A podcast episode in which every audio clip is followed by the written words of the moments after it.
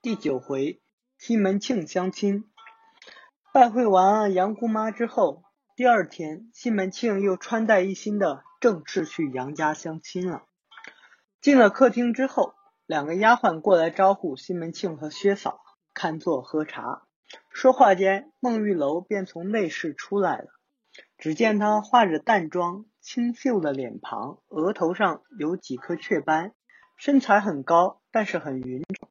一双小脚，步步莲花，人见犹怜。怎么说呢？这位孟三姐和潘金莲完全是两种风格。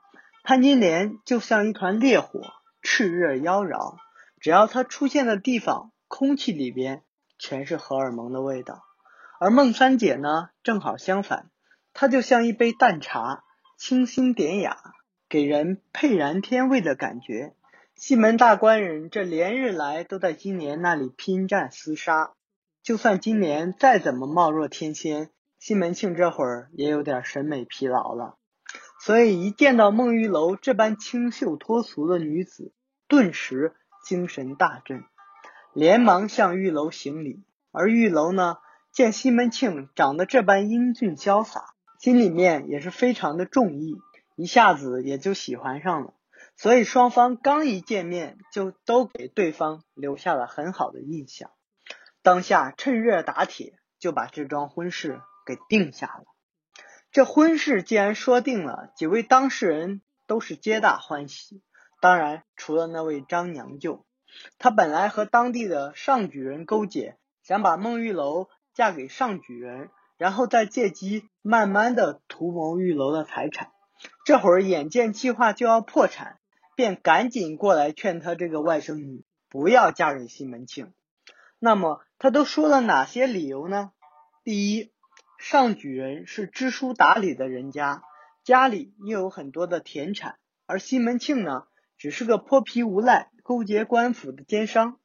第二，西门庆家里已经有个正房太太了，还是吴师长家的千金，你过去能和他争吗？所以只能做妾。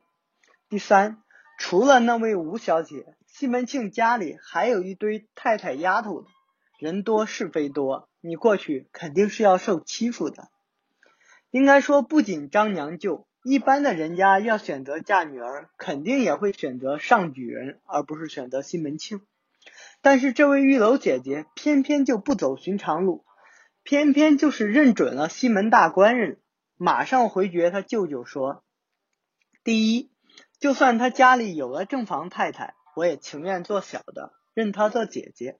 第二，就算他房内女人多，但一切都是丈夫做主。况且只要丈夫喜欢我，女人多点又有什么关系？如果丈夫不喜欢我，即使只有我一个，又有什么用？第三，自古富贵人家都是三妻四妾的，我过去自然知道怎么处理姐妹关系，小事一桩。张娘舅看他完全不听劝，慌了，赶紧又编出三个理由：第一，西门庆是个混子，喜欢打老婆，稍不如意就叫人把你给卖了；第二，西门庆还有个前妻留下来的女儿，这么大一个乱子，怎么收拾？第三，西门庆道德败坏，专门在外面嫖妓，包养情妇，又欠下那么多赌债，早晚坑了你呀！应该说，张娘舅已经有点气急败坏了，开始搞人身攻击了。不过话虽然说的难听，但平心而论，这些理由还是很有杀伤力的。毕竟孟玉楼也是个好人家姑娘出身，何必去搅西门庆这个乱七八糟的人那趟浑水呢？可是玉楼已经是王八吃秤砣，铁了心了，也是立即针锋相对。第一，自古男子汉。不打勤快懂事的娘子，我过去处处都留心，事事有分寸，他怎么会为难我呢？第二，别说他只有一个女儿，就是有十个，我也待他们好。第三，他本来就是年轻风流的人，在外面嫖个妓，包养个二奶，有什么不对？况且钱财都是身外之物，能欠也就能赚，有什么可担心的呢？话都说到这个份上。就差把脸皮给撕破了，所以张娘舅也是憋了一肚子气，话不投机嘛。所以茶都没吃完就转身气哼哼的回了家。不过看到现在，我们还是有些疑虑的。这孟玉楼为什么就认准了西门庆呢？难道就因为西门大官人长得帅吗？西门庆长得帅确实是一个很大的优势，毕竟人与人交往，第一眼看到的都是相貌，长得漂亮的人总是能让人心情愉悦、心生好感的，这也是人之常情。可是孟玉楼这会儿已经不是那个。十五六岁情窦初开，一见帅哥就双腿发软、脑子发晕的小姑娘了，而是一位饱经世事的成熟少妇了，而且还是一位富婆。一般的小帅哥顶多也就让他玩玩，真要打动他的芳心，光靠帅绝对是不可能的。那么到底是什么原因呢？我们知道西门的主业身份是一个商人，但不要忘了。孟三姐的身份，那也是一个商人，这点儿就非常重要。在薛嫂给西门庆描绘孟玉楼的时候，真正打动西门庆决心去娶她的关键点，其实就两条：一是孟玉楼身边的上百万的现金和应时货；二是玉楼善于算钱管账。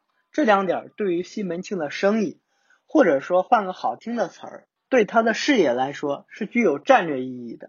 除了这两点，其他的什么琴棋书画、风流俊俏，都只是锦上添花的添头罢了。而反过来，对于孟玉楼来说也是一样，她条件这么好，追求她的男人绝对是车载斗量的。可她到现在还都独身寡居，说白了，他就是在待价而沽，就是在等一个可以和他合作，可以把他手上的资源整合并且壮大的男人。上举人道德好不好，我们不知道。可是我们知道的是，像他这种读圣贤书的人，是根本没有能力和手段可以办到这一切的。而西门庆就不同了，从这个人勾结官府、放债卖威就可以看出，他的手段魄力都是一等一的，是可以和玉楼一起达成目标的理想人选。所以他道德好不好，在这会儿根本就是次要问题了。我们回过头来品一品玉楼回答他舅舅的那几段话，这几段看似是气话的话里边藏着什么味道呢？那就是玉楼自始至终都在强调，他感兴趣的是去帮西门庆打点家务买卖，而不是去和他那几个太太争风吃醋。这一点和西门庆在刚见面的时候，其实双方就已经达成默契了。那种属于嗅觉灵敏的商人间，一个眼神就能够达成的默契。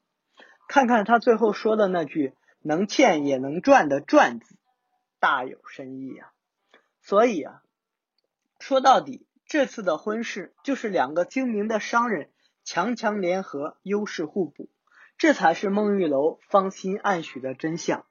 大家还真以为是西门大官人的桃花运好啊！好了。孟玉楼就这样嫁给了西门庆，并且马上填补去世的卓丢儿的地位，做了三太太。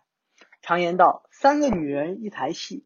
西门大官人现在已经有五位娘子，他们之间会不会搞出点什么火花来呢？我们下回来说。